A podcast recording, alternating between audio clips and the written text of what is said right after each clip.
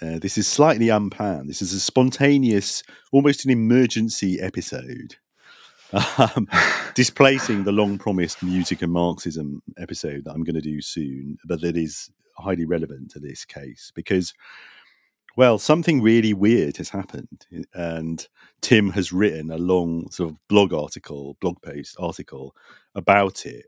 But I'm going to let Tim explain to us exactly what it is that's happened. Good. All right. Well, um, let's see. Let's see how this goes. And it's, I'd say, weird or not weird at all. You know, the weird thing is that they would, you know, think that this could have possibly been a, a good idea for. Um... Anyway, the they in question, first of all, we should say, or I should say, is David Mancuso and uh, Louis Vuitton, who you might not think of as being kind of, you know, people. Uh, you know, people or organizations that would appear in the same sentence, but but now they do.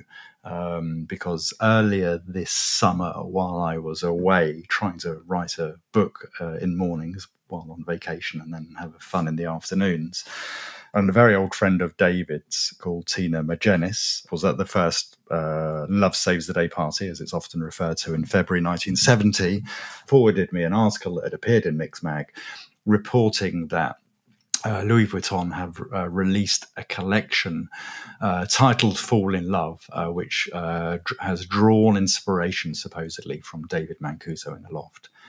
So, of course, as soon as I heard about this or, you know, read the opening sentence, I thought there's a straightforward outrage. Uh, it's a classic case of appropriation. I mean, I guess you can have low-level appropriation. You know, someone just kind of borrows from something else or takes something from someone else. I'm not sure if that is. Maybe that isn't even. I don't know if that's considered to be even outside of, you know, if power relations are intrinsic to the idea of appropriation. Uh, I suppose they probably are now, I come to think of it a little more carefully. But anyway, this was the classic case of, you know, a multinational corporation, you know, claiming to have inspiration from David. I mean, there is a there is a kind of fairly bigger side to all of this that is, I think, we might return to a bit later, or maybe we'll we'll discuss now. I don't know. I mean, I still don't entirely know what to make of it. But, um, I mean, you know, on the one level, you have this incredible juxtaposition between uh, what um, turns out to be, because I did some research into this, maybe I should have known already, but it is Louis Vuitton is part of uh, L V M H. The M H stands for the Champagne, the Champagne Group, Moët Hennessy, I think it is. I'm not even too sure how to pronounce that name.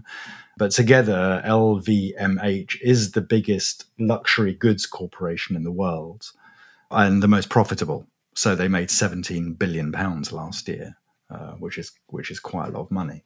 Uh, it's a huge amount of money. So they lie at the belly of, of you know, of um, neoliberal capitalism. Uh, they are very, they are acquisitive. They bought Tiffany uh, about a year ago, I think it was, for you know for a huge sum of money. I could check the figures there in in this this piece that I posted on Facebook. So you have this like this incredible, you know it couldn't be. So on the one hand, you have the world's most powerful and profitable um, luxury corporation, and on the other hand, you have David, who you know for his in, entire life ran a party that uh, didn't seek you know to engage in any form of what you I think you would call, Jeremy, capital accumulation. So if he made a bit of money, it would always be ploughed back into the party. I mean, David in the late nineteen seventies started to spend an, you know a huge amount of money on very high end stereo equipment, but of course the purpose of this um, was to you know. create a music, you know, the finest possible musical experience at a dance party. So it was a kind of, it was a collectively shared investment, if you want to call it that. Certainly it wasn't only enjoyed by David. And the point was always a non-materialistic one.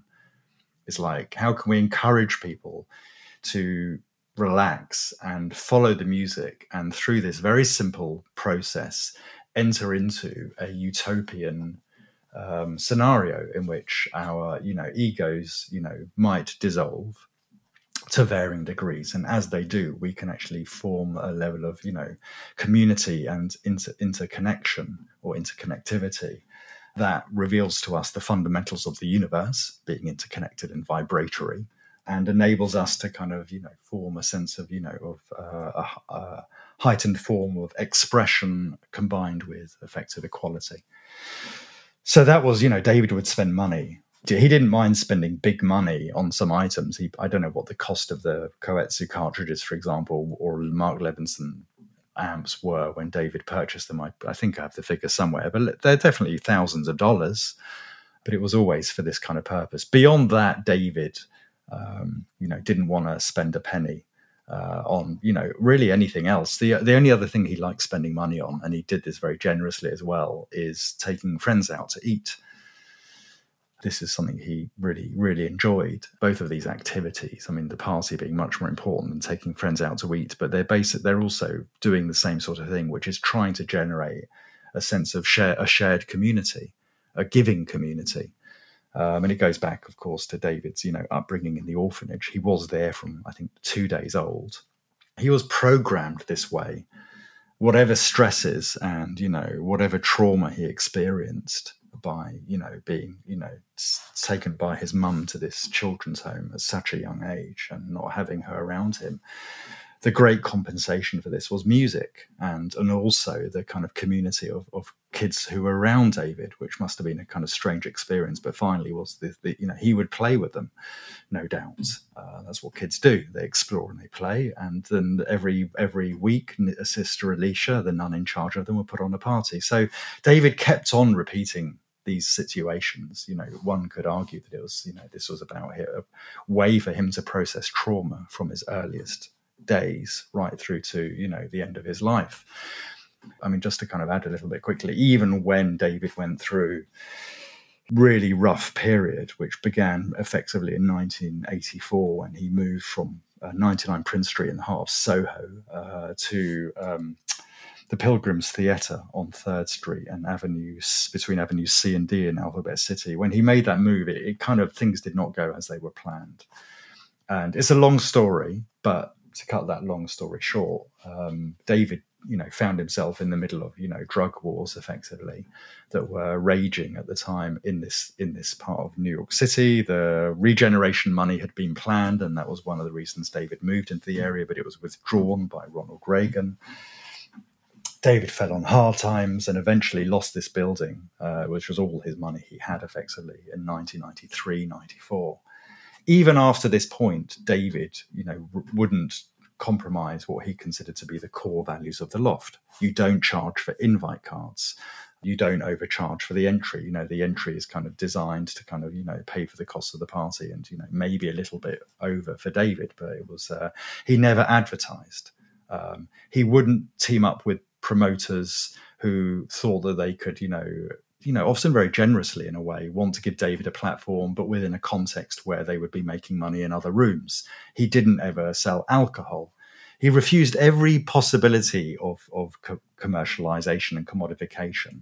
Uh, just, you know, at, at his lowest point, even after he lost his home and was then eventually reopening. David, of course, passed away in two thousand at the end of two thousand sixteen. So he never compromised. And he was always about egalitarianism. And one of the things that David would always say to me, or would often make this point, um, is that it wasn't just about kind of, you know, being, you know, pro-civil rights or gay liberation or pro-feminist. He was, David was always concerned with all of those things, of course, but, you know, arguably first and foremost, economic equality. He thought that was the most difficult thing to achieve, that, that the most difficult thing to achieve would also to bring, bring people from different classes together on the dance floor. That was the kind of, that was the ultimate struggle. And that's what he was really committed to. Just to put it on the table at the beginning, the thing that would like seem to kind of potentially make this a bit complicated is that the designer was Virgil Abloh, who is a renowned, who is a renowned um, African-American designer. Uh, he had a significant role, um, within hip hop, including sort of supporting hip hop, rec- making some key videos for hip hop, integrating, you know, hip hop uh, people within his kind of fashion shows, et cetera.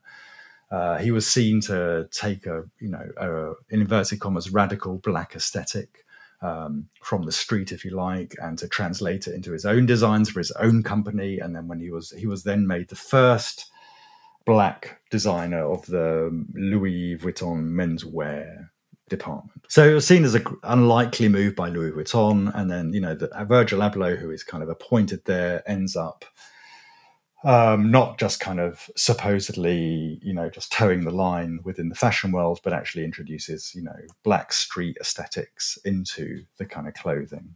He died um, at, a, you know, a tragically young age of, I pretty sure it's forty-one. It could be forty-two, but I think it was forty-one. I think last November, so ten months, eleven months ago. And it's a bit unclear what's going on. I am looking into this a bit more, but there is the um, there is a question mark over how much Virgil Abloh was even involved in designing this collection, because, you know, he had the idea, but then it was uh, at least in part, and maybe more than in part, executed by the Louis Vuitton team, because he became ill and he, he passed away. So this kind of having Virgil Abloh did sort of seem like, well, this is not a straightforward thing to get engage with on a critical level, perhaps, because, you know, are we, are we, you know, are we sort of treading on the kind of hallowed reputation of a, of an influential designer? In the end, it felt like Virgil Abloh wasn't the story here. But, you know, what the story was, was still a lot clearer than that. It was that this is the, you know, the most profitable luxury goods company or corporation in the world, and most profitable, you know, co-opting David's name basically for a campaign. It wasn't really about Virgil Abloh, and, you know, especially as uh, we're not sure what his contribution was. I mean, I will just say that Virgil Abloh did develop a reputation for being serious about his music and his sound system. So at one point I thought, well, does this align him with David? I mean, I'm listening to his D J sets, I kind of thought, well, not really. Some comments have come through questioning this somewhat further, but again, I don't think it's really something to be get too stuck in. What I do want to say is that in the brief uh, press release P D F basically that came out with the collection that I wrote, I wrote to Louis Vuitton press office and, and got the got the the marketing material, which was, as I say, just one uh, one press release. The most problematic thing for me, in a way, is that on the one hand, and I don't think that I, mean, we, I think we're pretty certain at this point, although it's not completely confirmed, but it seems inconceivable that Virgil Abloh would have written this text. And what the text basically says is that um, Louis Vuitton identifies with David Mancuso and the Loft. Now, it make, tries to make one point. Yeah, tries to make one point. This might have come from Virgil Abloh, but I don't know for sure. Which is to say that basically clothing, designing clothes and, you know, let's say DJing, David like preferred the term musical hosting. The idea, you know, so the idea in part is that, oh, there's this big overlap and this synergy between designing a set of clothes and, and selecting music at a, at a loft party. And, you know, I was, I just thought this was ridiculous. And, you know, okay, so you draw on, you know, you can draw on different styles and different periods and combine them together into a whole. But the object of, of this exercise couldn't be more different. You know, one, you know, you don't have a trans, you, but in short, you do not ever have a transcendental experience by putting on a pair of trousers and an ex, and a jacket in a Louis Vuitton store. Yeah, this, you know, one is all about the exterior, how you look. The other is all about the interior, how you can re-experience your body within the, within a party in the universe. So, so this was one key argument that I just thought, you know, aside from the awfulness that Louis Vuitton might be kind of wanting to profit out of the loft, and David opposed this kind of corporate world for his his entire life. I mean, he was all about economic equality and equality in general. Um, and here is a company that, in the midst of the pandemic, is making record profits um, when other, most people are suffering or struggling. Um, so this is one that's so taking on. There's the big problem. Then there's one argument: are oh, uh, DJing and clothing design are the same? Therefore, you know, Louis Vuitton and David Mancuso enjoy this connection. And the other is that Louis Vuitton shares David Mancuso's values of egalitarianism. Now, it cites, of course, it cites civil rights, gay liberation, and feminism. And of course, these are all, you know, are, you know, were transformative social movements in their day, and they continue to be incredibly important. What it doesn't mention is economic equality, but it does. What it says is it shares David's view of egalitarianism. And for David, as I've explained, economic equality was, you know, a very important thing. In fact, David was into no money at all. So, as you know, if you go into a loft party in New York, you paid your money at the entrance, at the, you know, at the entrance, the donation, and then that was it. The food inside, the cloakroom, there was never any reason to exchange money. David was so anti-capitalism on that sort of front. So this idea that this company that is making record profits would share David's idea of egalitarianism just made me feel really quite, you know, quite queasy. I decided right away I wanted to write a piece about this. It just so happens that, you know, I didn't see a whole lot of activity about this on the, on the you know on the internet after it was released. You just had dance music publications online, basically celebrating this. And my big my big question was, well, how about the fact that, you know, it's like, oh, isn't it cool? And it's Virgil Abloh and it's Louis Vuitton and it's like they're high high fashion. And what about the loft being the absolute inverse of everything Louis Vuitton stands for? You know, this is the ongoing question. So I wrote this piece, and um, it got, you know, I felt I kept it pretty tight at seven thousand words.